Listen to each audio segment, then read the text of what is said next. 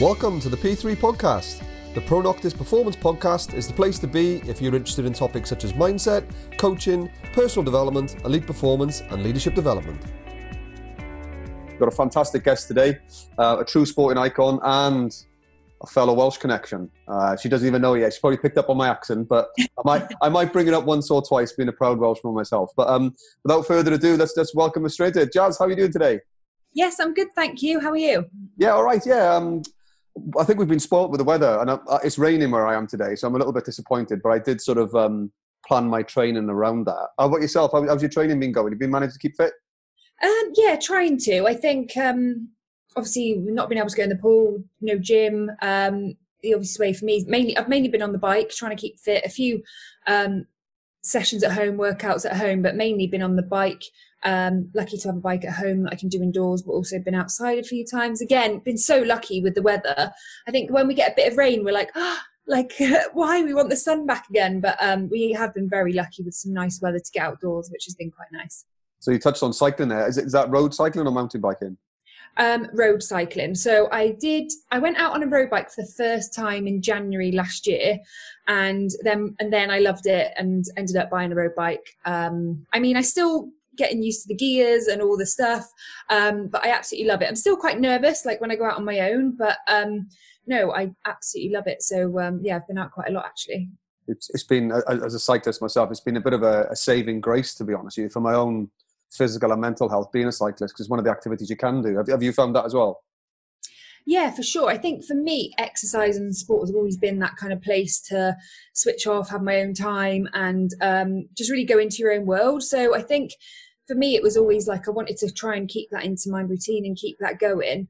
Um, and yeah, it's um, it's difficult. Some days have been super motivated to go out and do lots of exercise and do loads of different things, and then other days it feel quite flat, and it takes me quite a lot to actually get in the mood um, to do exercise. For me, I find it quite good to do in the morning, so I get it out the way instead of waiting until the evening to try and do it. Um, but yeah, it's definitely been something that always has been such a strong part of my life that I really wanted to be able to keep up in some capacity. Um, and yeah, with cycling, I did ride London last year and cycled London to Paris. Um, so yeah, kind of was actually due to cycle Bristol to Bordeaux in July. Um, so that's a bit of a shame, but um, yeah, I'm really enjoying cycling. So for a lot of people, they were trying to get in, especially when COVID hit and obviously the lockdown happened, they were trying to get into some form of routine. Um, but I think people have this misconception that a routine has to be quite fixed. You've got to be quite flexible with it, haven't you? And you've got to sort of just just roll with the punches a bit, a little bit. And you've obviously obviously alluded to that already. Um, what has your kind of routine been like over the past ten weeks or so? Yeah, it's strange. I think coming from an athlete like a elite athlete where your whole week is planned out from the hour to swim, gym, physio, um, nutrition, psychology, all the things is planned out for you for the whole week. Um, to then step away, it was actually quite difficult to then go from having so much routine, so much structure to my week, to then step away. It took me quite a bit of time to get used to that, but um, definitely during this period of time, during kind of lockdown, if you call it, I found having that kind of a bit of structure to my week um, setting myself, oh, I want to go on the bike here. This is where I'm going to do certain things. And again, it is a rough plan. It's not always that I have to stick to it and um, I'm really strict with it. Obviously, some things change. And also, it's sometimes about listening to your body, which I think as an athlete, I've always quite struggled with. I always just want to push harder, always do it. But sometimes it's about listening to yourself and listening to your brain and your body. Um, and if it's saying tired and to have a day off, don't be afraid to take a day off, which is something that I've probably struggled with in the past, is actually saying, no, I need to have some rest here and uh, actually maybe catch up on some sleep or give my body some time to kind of rejuvenate, I guess.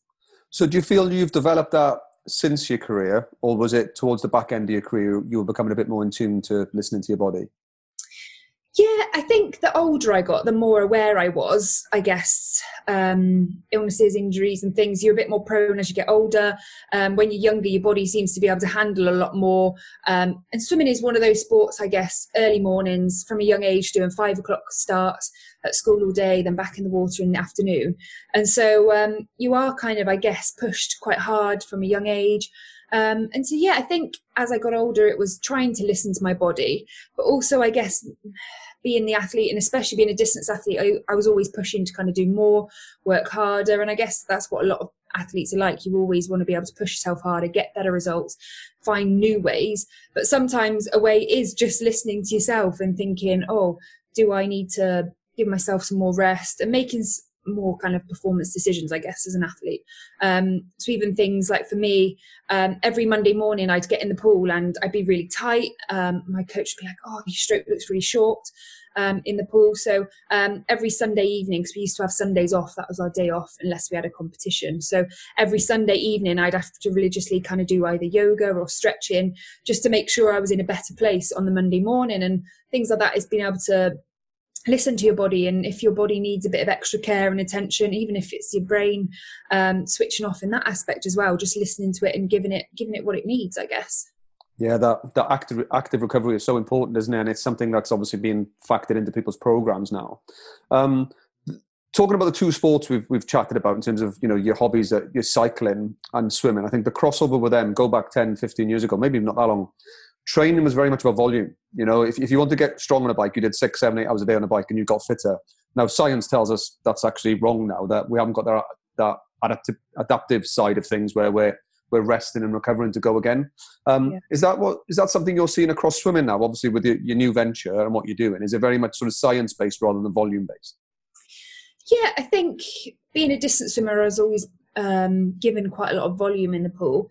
Um, and it is funny. You think when I my race would maybe be four minutes or eight minutes long, and I'd be swimming over to way over 23 hours, 23, 24 hours a week um, in the pool, and then on top of that you have gym. So it's crazy when you think that your race is so short, um, but you're doing all these hours of training. But um, yeah, I think it's definitely something that I learned, and it wasn't necessarily about how hard you can just push your body, how much further you can do. It's about making those smarter decisions and um, things like adding Pilates to my program. I did that a year before Rio and training just a bit smarter, focusing on certain areas that you can actually work on. My speed was always a weakness of mine, so I had to work on that quite a lot.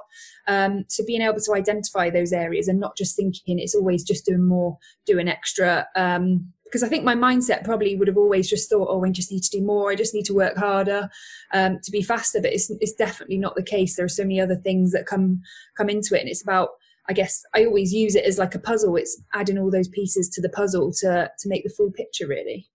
I'm guessing, you know, if, if the other elite athletes that we've spoken to and that we work with regularly, that coach athlete relationship so important there in terms of them being able to spot and identify, you know, you're tired, your stroke short, you, are not, maybe you need a rest year. Has that been something that's been influential in your career too?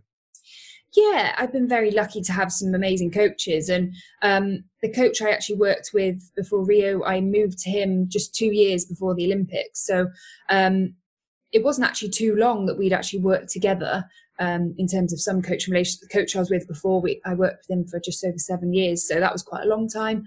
Um, but yeah, moved um, to Bath University two years before the Olympics, and to be honest, me and my coach at first we clashed straight away, um, and it's quite funny. Like within the few first few weeks, um, I've never ha- I'm not an argumentative person. I hate confrontation. It's not natural for me at all. And within the first couple of weeks, um, we had an argument. It was a lot of tension. And um, I was like, oh my God, if I made the right decision.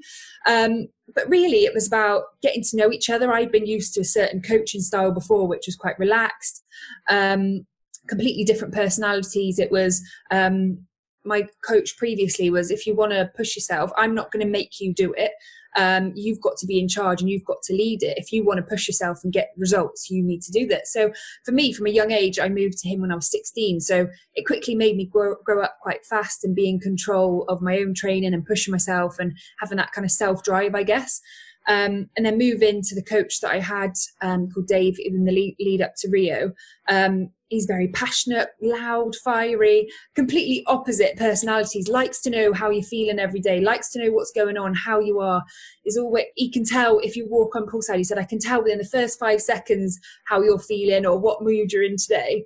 Um, so it was getting used to that and um, we had to work on the first few months was actually getting to know each other him working out that i don't necessarily like to be shouted at or that kind of confrontation for me it's about doing it in a different way um, and for me with him it was about being able to communicate telling him how i'm feeling what's going on um, and all those other bits that come with it that maybe before i hadn't maybe thought of um, but I definitely think that made a huge difference heading into Rio. We had such a tight, close relationship. Um, and even walking to the call room, which is where you go 15 minutes before your race. Um, and he's walking me down, and we're having like the chat, talking about the race plan and all those kinds of things. And um, I remember he gave me this big hug, and I think that was just the moment that I remember because um, we'd gone through that journey together. Um, obviously, starting off a bit rocky, but it built just such a great relationship and i had full respect and trust that we'd gone on this journey together and that i'd done absolutely everything standing on those blocks in rio so um, at first it was um, quite testing but i think that relationship with the coach um, is really important and can definitely uh, make results even bigger even better there was a few things you you said that resonated with me and i think it's that start of any relationship you, you go through that storming stage where you know you're trying to work out you know how the other person sort of processes information prefers to be communicated what their motivation levels are or how, how you know what sort of levers to pull if you like especially from a coaching perspective and you can quite quickly disengage the athlete if you, if you use the wrong tools can't you yeah. um, but I think after that storming stage, it's really important that it settles down. And, and, and I think I've seen a lot of relationships where maybe it keeps being stormy. And that's quite difficult then, isn't it? And you end up staying through loyalty rather than doing the right thing. Um, yeah. So was it difficult leaving your long-term coach then to to do something new? Well, so my coach actually moved to Australia, so he was offered a job in Perth. Um, and I actually went over there on a training camp, which was great. But obviously, um, you were on the other side of the world, and I came back and chatting to GB Swimming, and they were saying, "Well, we don't think we can support you in Australia because with camps, competitions, um, especially a lot of the circuit in Europe with swimming. You kind of go to all these competitions, and I guess for them, knowing what I was doing on the other side of the world is quite tricky. Um, and so they kind of, I guess, said weren't sure whether we could support you over there. So I had to make the decision: oh, do I kind of uproot my life and everything and move to Australia, or um, do I look for another program? So I had to look um, a few a few programs in the UK, and to be honest, at Bath University, the program that I moved to, it's not actually known for a distance program like some um, clubs or programs are known for specific events. You'd be like, oh, they suit breaststroke or medley. Um, and he wasn't actually maybe known for distance freestyle, but he had, I mean, he'd coached a lot of different events um, and he didn't have many distance swimmers at all. But for me, it was more about the relationship, and um, I always got on really well with him on training camps. But obviously, it is different when I moved. um, I think when you're away on a training camp, you, I guess, you, it's like you're on holiday, and um, not on holiday because you're going for a lot of hard work. But um, that kind of feeling where it's like a week away, you're in the sunshine or whatever. Um, but I knew I'd got on well with him, and I knew um, he'd be able to push me and really kind of get get something more out of me in a different way um, that I wanted to challenge myself in a different way. So um, that's how I kind of came to the decision. But um, yeah, it was definitely one of the best decisions I've made. I think um, I was maybe looking for that little bit extra, that kind of relationship that could really drive and get something out of me, even when everything's telling me my body brain is like, no, don't do any more. He managed to still kind of get something out of me. So I think um, although it was tough, it was um, definitely a great decision to make. Yeah, and, and I think the, res- the, results speak for themselves, which we'll come on to later on. I mean, if, if, if, you don't mind, Jazz, can we take it right back to the start? So in terms of, you know, how did you get into swimming? How old were you? And did you have the normal pressures of, I think of, you know, the swimmers that were in school with me, they, they were exactly what you said, you know, five o'clock in the morning before school, a couple of hours. And the commitment from the parents there is phenomenal, isn't it? They're just getting up at that time before work. And then also straight back in the pool, you know, after school. And it's just repetition, repetition, repetition. Was that the same for you? Yeah, so I joined a Learn to Swim program when I was five. And again, it was just to, um, I guess, be safe in the water. Mum and dad, my mum actually was really scared of the water, couldn't swim. She's a bit better now, but still not that comfortable in the water. So I think it was mainly about water safety and to make me actually know what to do if I was, I guess, in, a, an uncomfortable situation. Um, and then just progress through the squads naturally. Um, you kind of, as you get a bit faster, a bit older, you then move on to the next squad. Um, so yeah, at a young age, had no idea where swimming was going to take me. To be honest, I think um, I knew I loved being in the water. It felt I felt like I loved um, my experience swimming. Lots of friends. Uh, at the swimming club, and um, yeah, just loved. We used to have like one length races, or in primary school, I raced the the head teacher a couple of times. So um, I always used to just love that race feeling and the competitive side of it. Um, and um, yeah, I think for me, it was difficult, especially at senior school where there's a lot more um, commitment to schoolwork. There's exams. There's um, all the pressures that come with being like a young, a young teen, I guess. Um, friends, and they start going out, and there's all different things. And um, turning up to school with wet hair, smelling. Everyone used to say you stink of chlorine. I mean, it wasn't, it wasn't normal, but um, I used to just love it, and it was um, one of my favourite times. And I think I was talking about it the other day actually about how swimming has always been such a kind of um, relaxing space for me. It's been that time where it can get me through stress. It can push me physically, push me mentally, but also just be that kind of switch off where you go into your own world and being in the water. That feeling I used to just love. Um, but I don't think at school many people, I guess, maybe thought that I would go on and um, be a, a, professional swimmer or go to the Olympics. There was um, the yearbook at school where you um, have to vote who's going to go to the Olympics, and they didn't pick me. Um, so that's how much they thought I was going to go to the Olympics, which uh, it's quite nice now that I've been. Um, but um, yeah, I think for me it was kind of like that just place that I loved. It was just a hobby, um, and I had no idea where it was going to take me. And then um, moved away from home at 16. Then so just before my 17th birthday. But um, after my GCSEs, went and moved to Swansea, and um, that's when I kind of started college and moved to more of a senior program then. So um, I quickly had to learn then all the things that come with being a senior athlete when you're.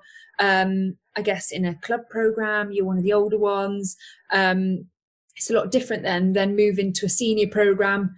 Um, you see how you've got to turn up early. You've got to um, give your best every single session. You pre-pull, post-pull, all the things that come with being a senior athlete, just to try and make the senior team.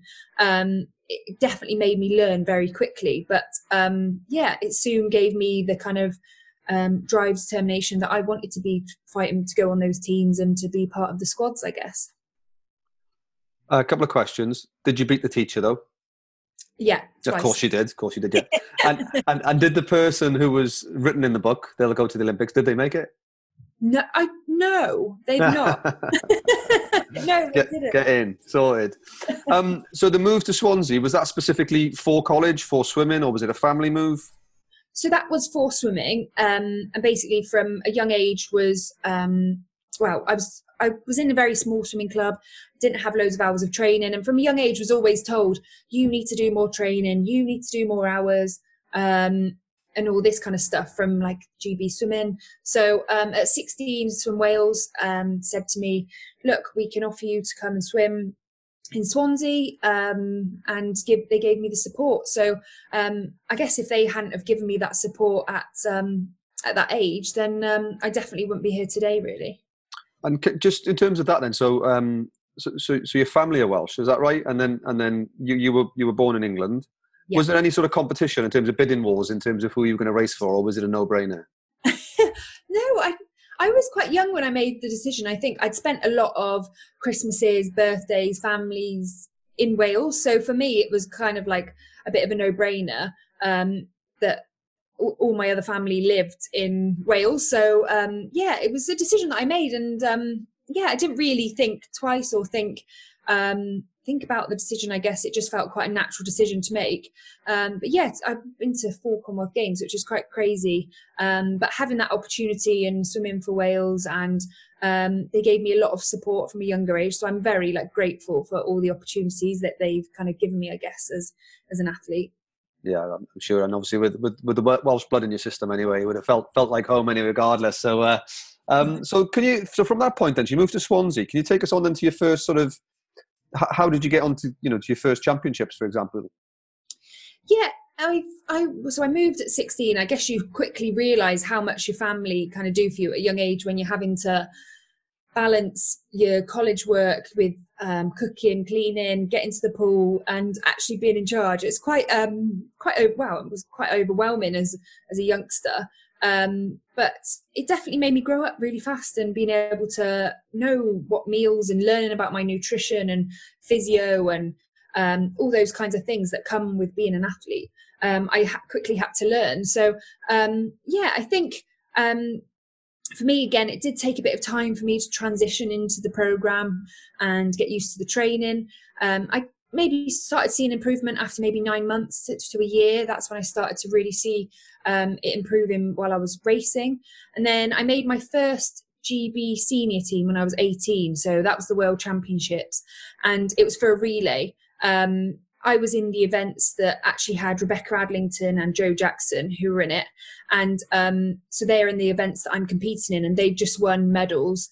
Um, Becky won two gold and Jo a bronze at the uh, Beijing Olympics. So um, I was lucky enough to get onto a relay, but the the individual spots for me were quite tough to make because obviously I was competing against Olympic medalists and the Olympic champions. So um, yeah, it was it was good to be on that team because the relay was with Becky, Jo, and Caitlin, um, who are all really great senior athletes that won medals at Worlds, Olympics, all the kind of senior competitions. And there was me turning up to my first GB senior team. Um, as the rookie, the youngest on the team, and no experience whatsoever. And I was swimming in a relay with the other three girls. So, um, yeah, it was quite scary at the time. so, yeah, I can imagine. But how was it in terms of you know the overall environment, and how important was that experience? Do you think from such a young age moving forward? Yeah, it, I mean the first the first team is always a nervous one. I think um, because you're getting used to you feel like a you feel like you're the new one on the team that you don't quite fit in. You don't really know what people are doing. People playing cards, like you're like so excited you're like a puppy just around like so excited just to be there and um, enjoying the whole experience um, so i think um, yeah it was just i guess again it's being able to watch people learning seeing how people do things um, but also focusing on myself and the job that i wanted to do was be part of the relay. And um, I've always loved a relay, but I think I felt so much pressure and excitement because I was on the relay with the other three girls. Um, oh, I just remember like I was so nervous before, but I actually managed to drop two seconds off my time, um, which in swimming is is quite a lot of time. Um, so I dropped two seconds and we managed to come away with the um, with the bronze medal. So first senior team for GB and managed to come away with the bronze medal at the World Championships. Um, so that was kind of like my first taste, I guess, of it, where I thought. Um, oh, I just want to keep doing this again and again. I absolutely loved it, and um, yeah, I just wanted that feeling again and again because being on the the podium and being with the rest of the girls and seeing the British flags. It was, um, yeah, it was just that kind of first experience for me. And I look back and I've got such good memories of it because I think that really gave me the confidence and determination to push on, really yeah, it must have been a, a huge sort of boost to, to your self belief system, didn't it? In terms of well, this is where I want to be. I can compete at this level. Now I just want to kick on. That you were saying that you know that that two seconds, etc. So it must have been a huge adrenaline rush, you know, in that that moment in terms of. But was it was it controlled adrenaline? So obviously I'm pumped up, but I'm not going to go up too fast. I'm just going to swim my own race, if you like. Yeah, um, it's quite funny because like I think when you're when you're on like a swimming event, it's normally just you in your, the lane. You're in control of your own performance, and that also gives you a lot of accountability because you can say, "Look, I did my best," or "I did, I messed up my turn," or whatever. You can kind of stay accountable. But when it's a relay and swimming, I guess, isn't really known as that group sport, that sport where you all come together. Um, but I absolutely thrived. I loved relays from a young age. We were exposed to kind of club relays, and I used to absolutely love love relays. And most of the time, I was always put on the last leg, which I guess is kind of seen as a bit of the pressure leg most of the time, um, because people are all watching you and you can make or make or break the the relay. Um, but I was in the middle here because obviously I was the youngest one, and they they obviously didn't want to take that risk on me when I was the youngest one, first first senior team. Um, but yeah, I think it was just full of adrenaline, nerves, the excitement, and I've always seen nerves and that kind of feeling before a race as a really great thing. Like I actually miss that feeling now, that feeling that you get before a race where you're so nervous, you're quite scared, but you're so excited, you can't wait. And I always think nerves are just going to help me swim faster. Um, so I think it was always trying to be aware. And my coach would say to me, look, you're going to want to go out really fast. It's going to feel amazing that first length, but just remember just to keep it controlled. Don't like use all the all your energy in that first kind of half of the race. So that was always kind of drilled into me from a young age. So um, yeah, I actually managed to control the race quite well um, and hold that first the first half quite steady, well steady in comparison, because I would would have wanted to go out a lot quicker. I think if I um, went on my nerves and excitement, but managed to actually pull off a good swim and um, pace it quite well for my first first senior relay and senior team actually. Yeah, sounds like it. it. Sounds like a really mature performance actually, and obviously great advice from your coach too, and then the ability for you to go and execute that guidance is fantastic. Um, I want to touch on a little bit you, you talked about there. Now we talk a lot in our world of coaching regarding nerves versus excitement, and um, the actual you know the chemical reaction within your body is very very similar the thing that changes it is your mindset and your perception of that. So if you see nerves as a performance inhibitor, then it's going to cause potential some problems. But if you hmm. see nerves slash excitement as, as a as a performance enhancer and something that's I need this to be stimulated. I, I I'm, I'm feeling all of these emotions because I'm excited because I want to be here. I want to compete. Then all of a sudden, the, the world's completely different, isn't it, in terms of your outlook? Yeah, for sure. And I even get a little bit nervous. Like I did my first, well, my first and only triathlon last year, and I, got, felt like I was getting the nerves back again. I was like, it doesn't matter about my performance. Like I'm not expecting anything. It's just to go out and kind of enjoy it and to do something new. But I was nervous before that, and I've always kind of tried to have that view that nerves and to expect and know that they're coming as well and that you're always going to get those well i used to always get thoughts that have i done enough training? Am i ready? Am i going to swim well? What if it goes bad? And i guess it was just accepting and knowing that those thoughts are going to come but bring it back to the facts and the facts of all the training you've done of all the hours of training all the good sessions all the times i've hit race pace and things like that. Um, bringing it back to the actual facts rather than all those thoughts that come into my head right before I race, um, which I think is really natural. I think that's the body kind of thinking, trying to protect us, I guess. Um, but I would always just try and bring it back. But yeah, nerves for me, I do really miss them now. I wish I um, had more things because uh, it's quite a nice feeling where you kind of get those nerves and you're just so excited to to race. Yeah, and I think it's quite common with um, you know elite athletes to retire because it's such a natural high it's really difficult to replicate it anywhere else in, in any other you know part of your life, isn't it? And it's quite common to miss that. Um, so you said you one and only triathlon. No plans to do any more. well, I was looking at maybe doing one this year, but obviously with all the events off. Um, and I've been doing well with my bike, but I haven't been running as much. So I probably need to keep up the running. And obviously, haven't swam really. So um, yeah, I would like to do them, but I think they're mainly for enjoyment. It's not because I want to try and um, strive to be the best at something. It's actually more, I guess, that feeling. I kind of miss that start line feeling where you get on the blocks and you just give in like an honest effort and see what you can get um, out of yourself. And obviously in triathlon, it's not comparing myself to anyone else, but it's just being able to see what I can do and enjoy it. And it's just enjoy. I just love and thrive in that kind of competition arena, if that makes sense. Even if it's just the 10k um, resolution run, which was local to me. I still like that feeling of being in that kind of environment. Yeah, and gives you something to focus on as well, and, and something to train for, isn't it? You know, because you've had it, you know, all your life really that I'm training because there's, a, there's, an end product, an end race, an end competition. So gives you that focus for attention. So so we had the the world champs in 2009. So then the next thing I believe was was it the Commonwealth Games in 2010. Yeah, so Commonwealth Games and um, yeah, that was quite nice because I had individual races then. So I managed to um, I guess because you don't want to in swimming, it's a bit funny. You don't want to be known as that kind of relay swimmer. You want to be able to show that you can do it individually as well. And um, obviously, after dropping two seconds, it's like seeing like, oh, she performs re- really well in a relay. But you want you want to be able to do that individually as well. So um, yeah, managed to come away with silver and a bronze at the Commonwealth Games, and that was kind of like I guess my first breakout as an individual swimmer. So um, yeah, it was in Delhi, so there was quite a lot going on. Um, bit different. Um, but no, I loved it, and um, yeah, again, it was just um, a great. It's great, obviously, being part of Team Wales. Going to the Commonwealth Games, it's it's been one of my favourite events. That how it is, and um, it's called the Friendly Games, and it's just um, such a nice environment to be in. Um, even if a lot of people are stuck on the toilets and things like that, it was still a nice environment to be in. I, I, I, don't know what it. Well, we do know what it is. I mean, you can't say Delhi without Delhi belly anymore, can you? It just sort of goes goes in hand in hand, so to speak. So, Commonwealth Games, it seems a lot more relaxed than the Olympics. Is, is my um, my understanding? Is, is, that true? Obviously, having been there and, and lived through it all. Yeah, I think it's got a similar feel to it in terms of like the village and all the athletes being together, all the different sports. But um, yeah, I think um, it is a bit more relaxed than the Olympics. I think in terms of, um, I guess, um, it's well, you've got a lot more competition at the Olympics. There's a bit more pressure. There's a lot more people watching, a lot more people interested.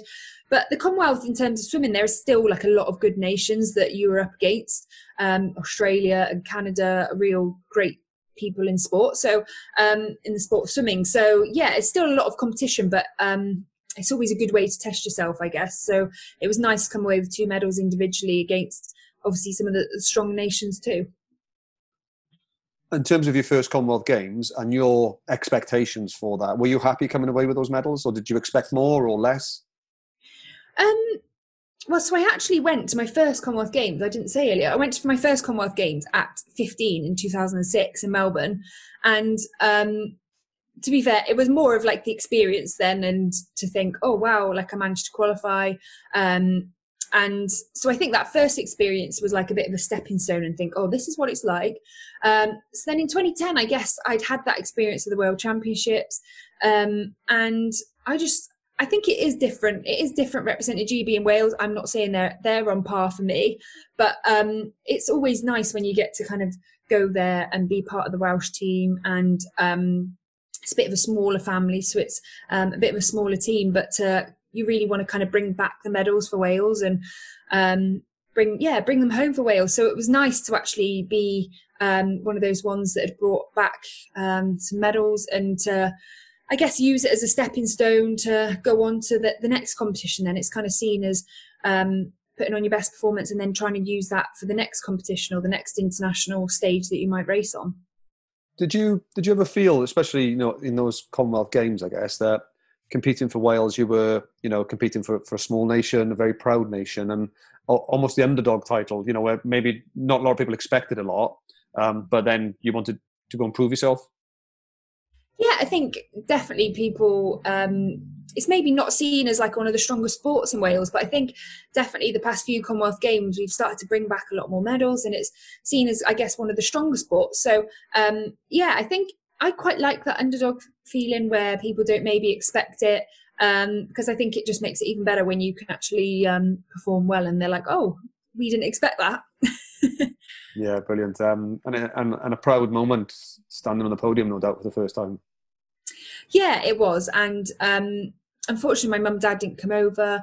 Um, but it was just one of those feelings where on the blocks and um, yeah, it's just I think that podium feeling, it's like you wish you could kind of like bottle that feeling up and like just, you know, when you're having a bit of a tough day, just release a little bit of like the feelings that you got on the podium because um, they're they're worth all the hours of training, all the hours, all the tears, all the pain, all the heartache. Um, it's worth it when you're actually on on the podium and getting those medals. I think it definitely makes it worth it. And I suppose there's two questions here in the moment or in around that time, and now you've retired, are you, you know, do you look back fondly on the fact that I believe that you were the first Welsh athlete to win two medals at the Commonwealth Games in 80 years? You know, were you aware of that at the time, or is it something you reflect on now? Um, I think it's weird. I think at the time, um, you're not really aware of it um, until people tell you, "Oh, this is this is how it is." Um, I think it's funny because I think when you look back as an athlete, you're always chasing to be um, that next competition or chasing faster times. What's next? Always thinking, "What can I do after this?" Um, that you actually don't normally sit. Wow, I don't remember sitting back and thinking, "Oh, that just happened. What an amazing experience that was." But then when you, I guess, step out of it and retire um, and step away from the competitive side of it, you then think, oh wow, like I was actually so lucky to be able to do all of that. And I actually have done some amazing things. So I think in the moment, you're always trying to chase that next thing. But I think it's so important just to step back and try and think, oh, like I, have actually done that. And um, to give that confidence and I guess give yourself a pat on the back. Yeah. And I think it's, it's quite a trap athletes fall in sometimes. You can, you can stop and reflect too much too deeply and that drives complacency there's a bit where you just keep going and going and going and don't sort of recognize what you've achieved. You don't celebrate those successes at all. Um, but I think what you're talking about there is that balance in terms of identifying what you've done for your own belief and confidence that you can go to the next phase. Um, and it sounds like you had that nailed down. So moving forward, then obviously, I think you know the home Olympic Games, London 2012, was that played with a little bit of injury before that? Was that right? Yeah. So um, it was actually the British Championships in 2011. Um, I'd performed really well, best times. Um, improved on my Commonwealth Games performance, and um, yes, qualified for the World Championships. And then about six to eight weeks later, started feeling a bit sluggish, tired. Um, obviously, as an athlete, you're tired most of the time. So, um, but I felt more tired. I felt more tired, tired than normal. Um, ill illness. I seemed to be getting ill quite a lot. Um, it just didn't feel right. So I went to the doctors, um, had a blood test, and they said they came back and they said, "Look, um, you've got glandular fever. And so like my first question was like what does that mean? Um can i still swim? Like what's what is this? Like hadn't really heard much about it.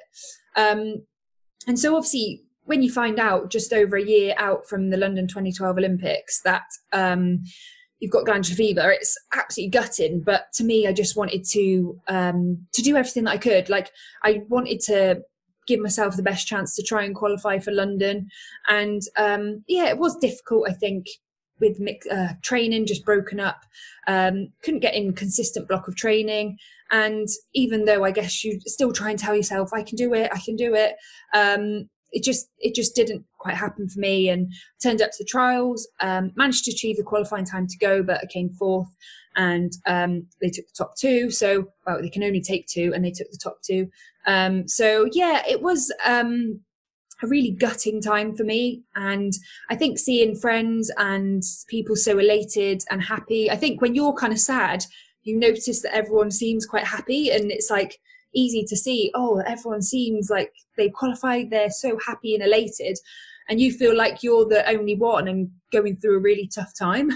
Um, but I think that was probably one of my kind of darker times and tougher times in the sport. Um, nearly walked away from the sport, wasn't sure if I wanted to carry on. Um, but took a few months away. Um, obviously, having to watch the Olympics from the TV in your in your room. Um, I think I was on holiday for some of it, so I was watching it on the iPad. Um, I managed to go up to do a bit of commentary, but it's not the same. It's not the same when you get to, I guess, see your friends and they're having the best time in London. And so, like, it looked the most amazing experience. And I think, obviously, having a home Olympics, it is once in a lifetime. Um, so I was just absolutely gutted. And I think, obviously, the media and it had been built up for so long. And to, to not be a part of it um, was really tough to take, I think. But um, that's just sport it's what happens you can't control um, you can't control what happens you can just do the best that you can do and um, when I look back, I even think, oh, would I have got my results in Rio if I hadn't have had such a disappointment in 2012? And I don't know. It did give me a newfound hunger, determination, drive, um, push me even further, always asking to do a bit more. If I missed a race pace, I'd do an extra one. It kind of gave me that newfound drive i push myself always put myself in the harder group the distance group every session. So i guess it did push me to new areas and new ways but um, at the time it was really tough to take.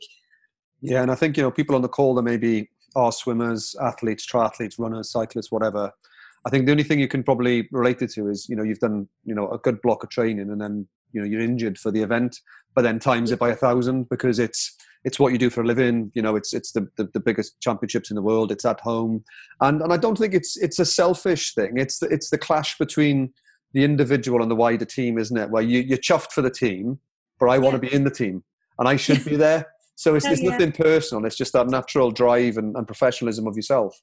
Yeah, I think it is. It is just wanting to be a part of it, and it's wanting to have that experience too, and experience it with your coaches, your teammates, and everyone else around you. Um, and it is just, it was just sad, obviously, having to watch it. And I am the biggest sports fan. I love all sports. So there was no way I would have switched it off or not watched it. Like I'm as big a fan as anyone of sport. So um, watching it, obviously, the swimming especially was tough watching it, but I was still a big sports fan and wanted them, those athletes and the swimmers to do well. I was supporting them all the way because um, that's what I am. I'm like that's what I'm like, and I've always kind of supported that and um, just love watching sports and always supported Team GB. It, it was going to be a question actually in terms of were you able to watch it and, and how difficult was it? And um, was it did you have a thought pattern of going I can't watch it because it's so painful. Right I'll have to watch it. And then once you started watching it you're like right I'm in now. I'm cheering. Yeah I think um I guess maybe if if it, after I just qualified, if the Olympics was right then, when I was probably at my most disappointed was right after, then I maybe said no, I don't know whether I can watch it. But um, obviously, you have the trials, and then you've got a bit of time. So I guess I'd come to terms, starting to come to terms with it. But watching it, it does it does hurt watching it. Um, but I wanted to, I wanted to, and I wanted to support, and I wanted to see how everyone was going to get on, and I guess seeing the crowd and the excitement, um, I still wanted to, I guess, watch that and have that experience, even if it was just as a spectator. Yeah, it's, it's, it's bittersweet, isn't it? Instead of biting your nails with nervousness, you're biting your knuckles because you want to be there competing. But I'm still on your side. I still got your back.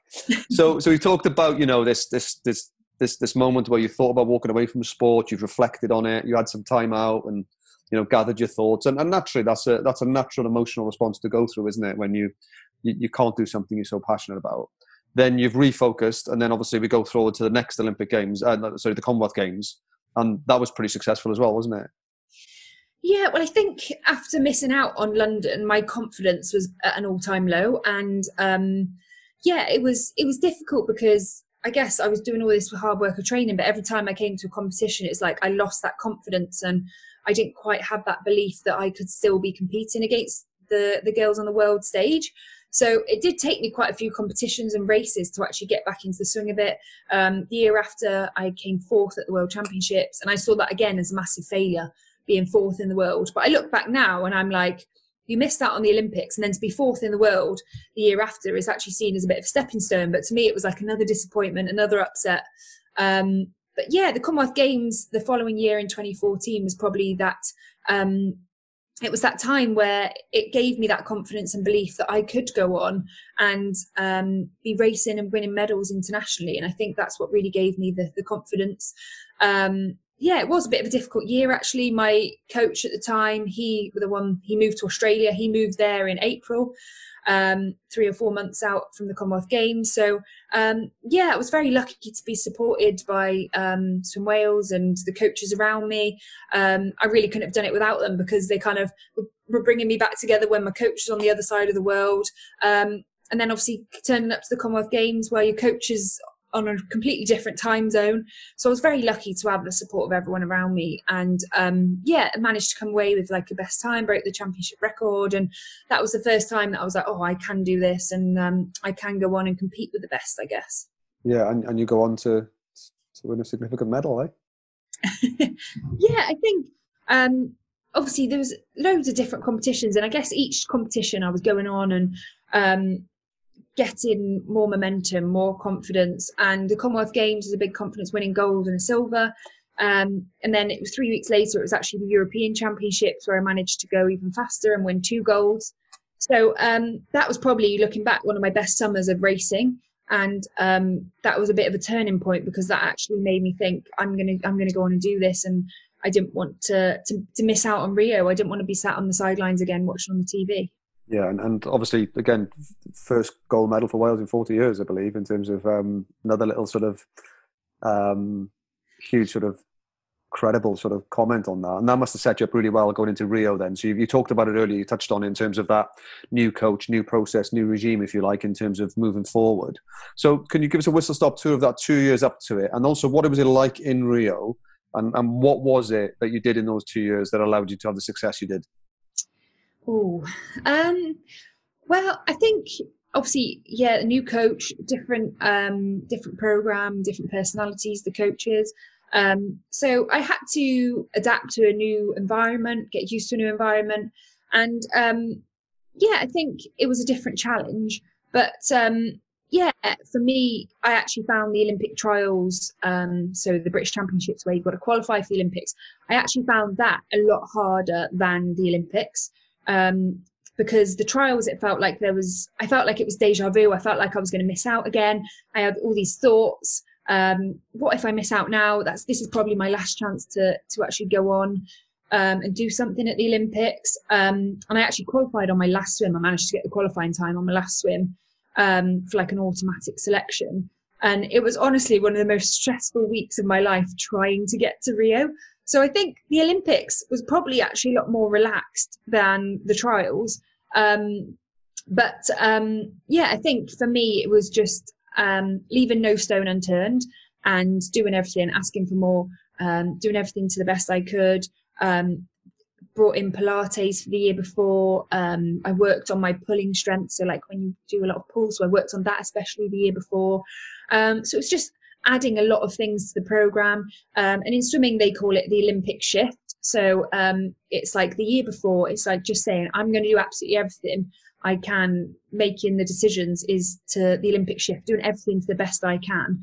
Um, and obviously as an athlete it's hard to keep that up every single year year on year but they call it the olympic shift where everything's from your nutrition your physio your pool to your land stuff um, so absolutely everything so um, i think that's definitely what gave me the confidence in rio is just knowing that i've done absolutely everything i couldn't have actually asked more of myself and um, it was different for me i actually had to adjust my race plan heading into the olympics my coach sat me down the year before and he said look if we swim, if we race how you've always raced, we're probably going to get the same results. Maybe fourth, maybe fifth. We might scrape a bronze.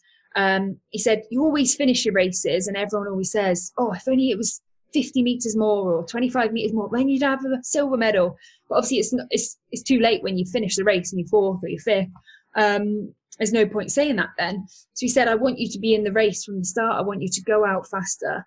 Um, and I was like, What? Like, I've only raced like this my whole life what how am I supposed to do this like at the Olympics? Um, but each competition, I'd try and test that out. I'd try and go out faster. I'd try and test out being uncomfortable because for me, going out faster was a lot um, a lot more uncomfortable for me. It wasn't my I guess um, what I was used to. It wasn't how I normally raced, so I had to get used to practicing that, making myself feel uncomfortable in that first half of the race. Um, but after practicing in some some competitions, I get it wrong. Some competitions I could do it.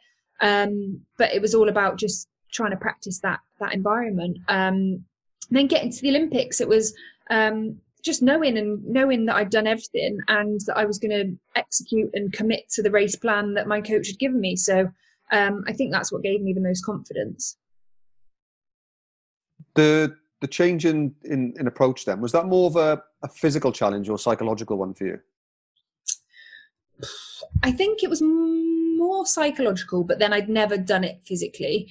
Um, I was always been known of having that big engine that would always come back really fast at the end of races, but I'd never been known as being able to go out very fast and being able to have that front end speed.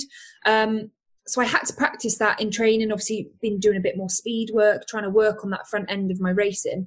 But um, it was definitely mentally challenging as well because it made me feel really uncomfortable thinking about it. And um, yeah, one of the well, it's funny because I look back at it now. We were um, I was working with a sports psychologist in the lead up to Rio. Obviously, one of the things is committing to this race plan and getting my head around it. And I turned up to one of his sessions, and it was at the Bath University Cafe, and um, it's, it's full of people. It's normally full of athletes, parents, um, full of coaches, whatever. There's always loads of people. And I turned up to my meeting with him, and he said, "Right, Jazz, for our meeting today, I want you to stand up and say say to everyone, introduce yourself, say who you are, and say you're going to Rio to try and win two medals." And I was like, "No, like, there's no way. There's absolutely no way I'm doing this. Like, I didn't want to." Um, I, I was just like, "No, I'm not doing it. I'm not doing it." And he was like, "So talk me around for a little bit." And then like I'd stand up, sit back down. I couldn't do it. Did that quite a few times. Then about after about 15 to 20 minutes, I literally stood up and I said, "Hi everyone, I'm Jazz Carlin, and I'm going to Rio to try and win two medals." Sat straight back down, literally wanted the seat to like suck me up. I didn't want to be seen. And then one guy started clapping. Someone came, came over and shook my hand and said, "Good luck, we're all behind you." Um, and so, obviously, the point of that um, the the meeting was that he said, you're going to feel uncomfortable in Rio. You're not going to be comfortable in this situation. A, go trying to do a new race plan, but also it's the Olympics. It's a completely new environment for you. You're going to feel uncomfortable. But you've just shown me that even if you do feel uncomfortable, you can actually still do it, and your brain will tell you you can't and you don't want to, but you still can. Um, so I always try and think back to that because um, it's quite an interesting one, and I think doing things like that it does make you realise that oh, things will feel uncomfortable and when you're trying to push things and try and do great things you will feel uncomfortable but you can actually do it.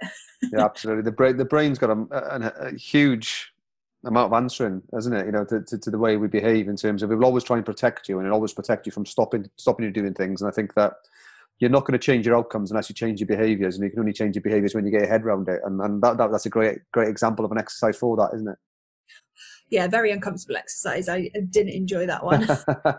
and, and, athletes and coaches in a coffee shop? Nah, never. I don't, I don't believe that for one second. um, so obviously, two silver medals. So you've gone through all of this change. You know, a different race plan. That must have been an amazing, amazing feeling to come away with two.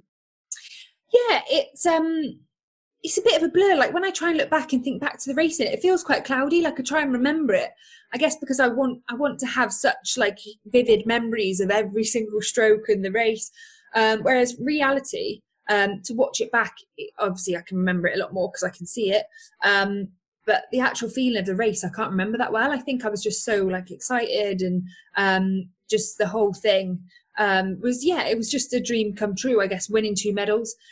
Obviously, when you look back, like gold is the dream, gold is the absolute dream. But to come away with two silvers and behind Katie Ledecky, who is kind of like the the best female distance swimmer of all time, um, it's just yeah, it's it's it it was just an incredible week, and um, I guess it it kind of makes you appreciate all the kind of tough times, the lower moments, and the ones that you've had to overcome. And I think it just makes it a bit more special when you do come out the other side and you do end up getting the results. And um, obviously after nearly walking away from the sport to then come back um, and come away with two silver medals it was um, yeah it was a dream come true Oh, yeah, and you've just a fantastic summary of how you put it there. Now, I know we've got a couple of questions coming in from the guys listening in.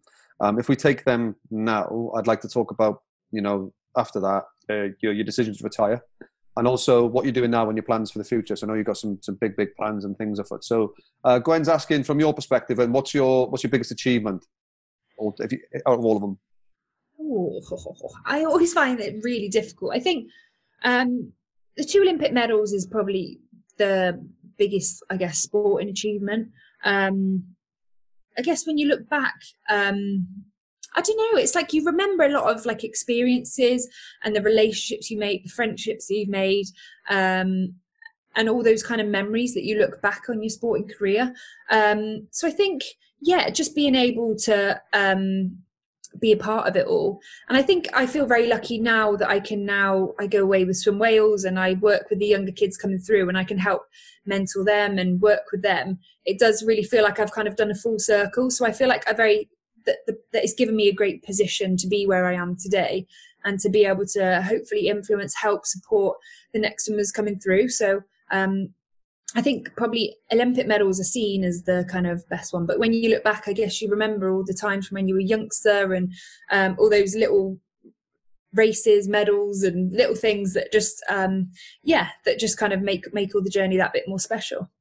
Yeah, definitely. Um, thanks for that. And there's one from Miles as well. So he says that when you're swimming in a pool, obviously a lot of the work is around technique, etc. And whilst it's only open swimming at the minute, is there any technique work that you could advise people to do in in, in open swimming? Yeah, I think um, for me, it's about um, still being able to. It's, it's different in open water. It is a different style of technique. But if you are a pool swimmer, I think you can can actually still do drills that you can focus on in the pool. You can actually do them in open water. Um, so I think just being able to focus on those smaller areas, and even though your stroke may be slightly different and you're sighted and you're looking up, um, you can still work on those technical aspects, but also mixing things up and being able to still focus on whether it's your pull or your kick. Um, you can still do all those little things that you do in the pool, but you can do them in open water too. So I think um, still giving that variety to training as well.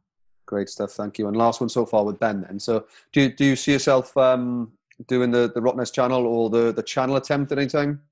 Oh, um, get yourself covered in lard. Lovely. I've not actually thought of it. I think at the minute because um, after doing swimming for so long, I guess I've been doing other challenges in different sports. Um, but I, I definitely have to train again because I got in the water well in the sea the other day for the first time and i was like oh my god like i feel like i'm swimming in like syrup so i definitely need to do some s- swim training if i was going to do some swim challenges but you know i'm always up for a challenge i love doing um, different challenges, different events, swimming in different parts of the world. Um, so yeah, I'm always up for a challenge, but I would never say never. the way you're describing swimming then is the way, way, I feel on a bike at the minute. That's for sure. Just cycling on his treacle. Um, so bring us back on then, Jazz. So give us a little bit, you know, a little flavour of you know how you came to the decision to retire and your ambitions for the future with with swim with Jazz, etc.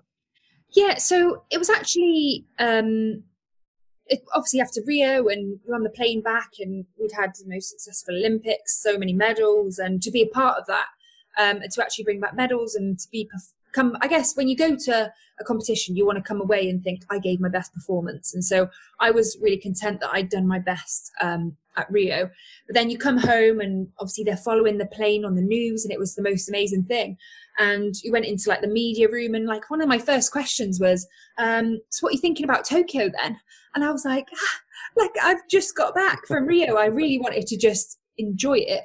Um, but also it's again how we spoke before of the competitions and it's always the what's next thinking about thinking ahead rather than actually enjoying it.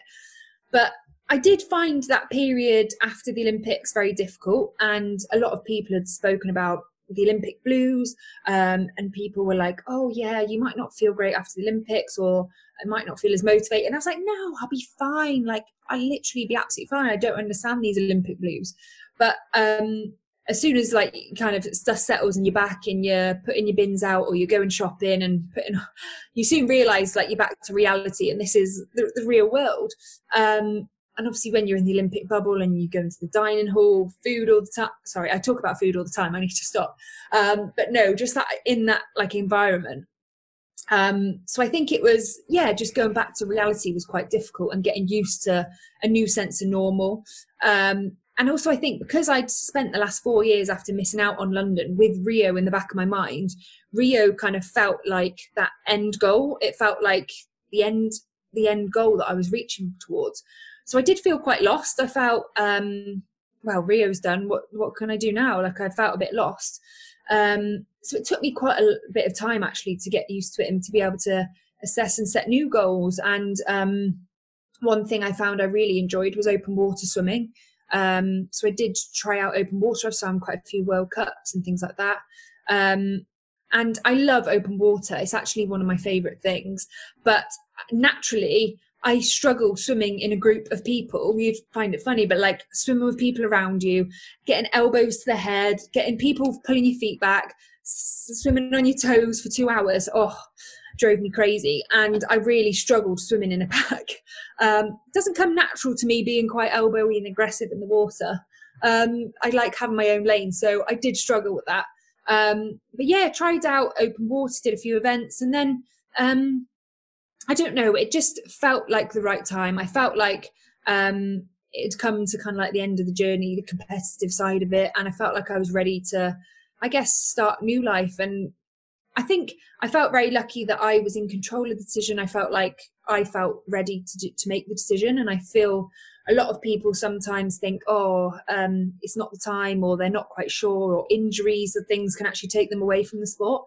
So I felt quite lucky to actually make that decision myself, and um, yeah, it's again, it's a transition. It's something new, different, um, and it takes a bit of time to get used to, but um, yeah, I had an idea about a year ago that I wanted to be able to help people like on their swimming journey. And I think a lot of people will swim up and down in the pool, but they um, aren't thinking of all the other things that can actually make such a big difference your nutrition, your physio, your shoulder stability, the gym side of it, the psychological side, which is actually a huge part. So I wanted to be able to bring all the information and support that I'd been lucky to have in my senior career um, down to anyone. So um, yeah, that's kind of been the new project, but um, it's taken a lot of thing and a lot of time to get used to, and um, yeah, just uh, been transitioning to to I guess a non-athlete anymore. Just um, yeah, getting used to it has been taking a bit of time because I love food, so I'm having to cut back on that quite substantially. and, and you've noticeably been starting fidgeting a little bit. You're getting a bit hungry. I do love. Yeah, yeah, yeah. Typical, typical athlete. Um, so, where can people get more information about swim with jazz, etc.? Yeah, so it's on my social media um, or swim with, it's just swimwithjazz.co.uk. So um, yeah, there's a lot of support and help and anything. I'm trying to, I guess, get people through this time, but also see it as um, areas that we can work on now. So then we're ready to be back in the pool when we're allowed to be back swimming, really. Yeah, and if the people listening haven't already, I'd, I'd, strongly recommend jumping across to, to Jazz on Instagram. There's there's a load of really important messages that, that she, she shares, and she's open and honest, and, and, and shares some of her challenges and how she copes with them. And I think it's it's inspiring that, that somebody like yourself, Jazz, in your position, is willing to do that and be so open. So thanks very much for that. Um, conscious of time, that that's gone already. You know, an hour I could talk to you for hours on end. Um, I really appreciate your time um, and, and your candor, uh, and I hope you enjoyed it too. Oh no, thank you so much. I really enjoyed it. Sorry, I talked too much. no, no, it's always, there's nothing worse than pulling teeth. So um, thanks, guys. We hope you enjoyed it. Thanks very much. Take care yourselves. Bye now. We hope you enjoyed the latest edition of the P3 podcast. If you'd like to engage further with us, then please come and follow us across all social media platforms. We're on Facebook, Instagram, Twitter, and YouTube. And of course, follow us on wherever you get your podcasts to be one of the first to be notified of any new content.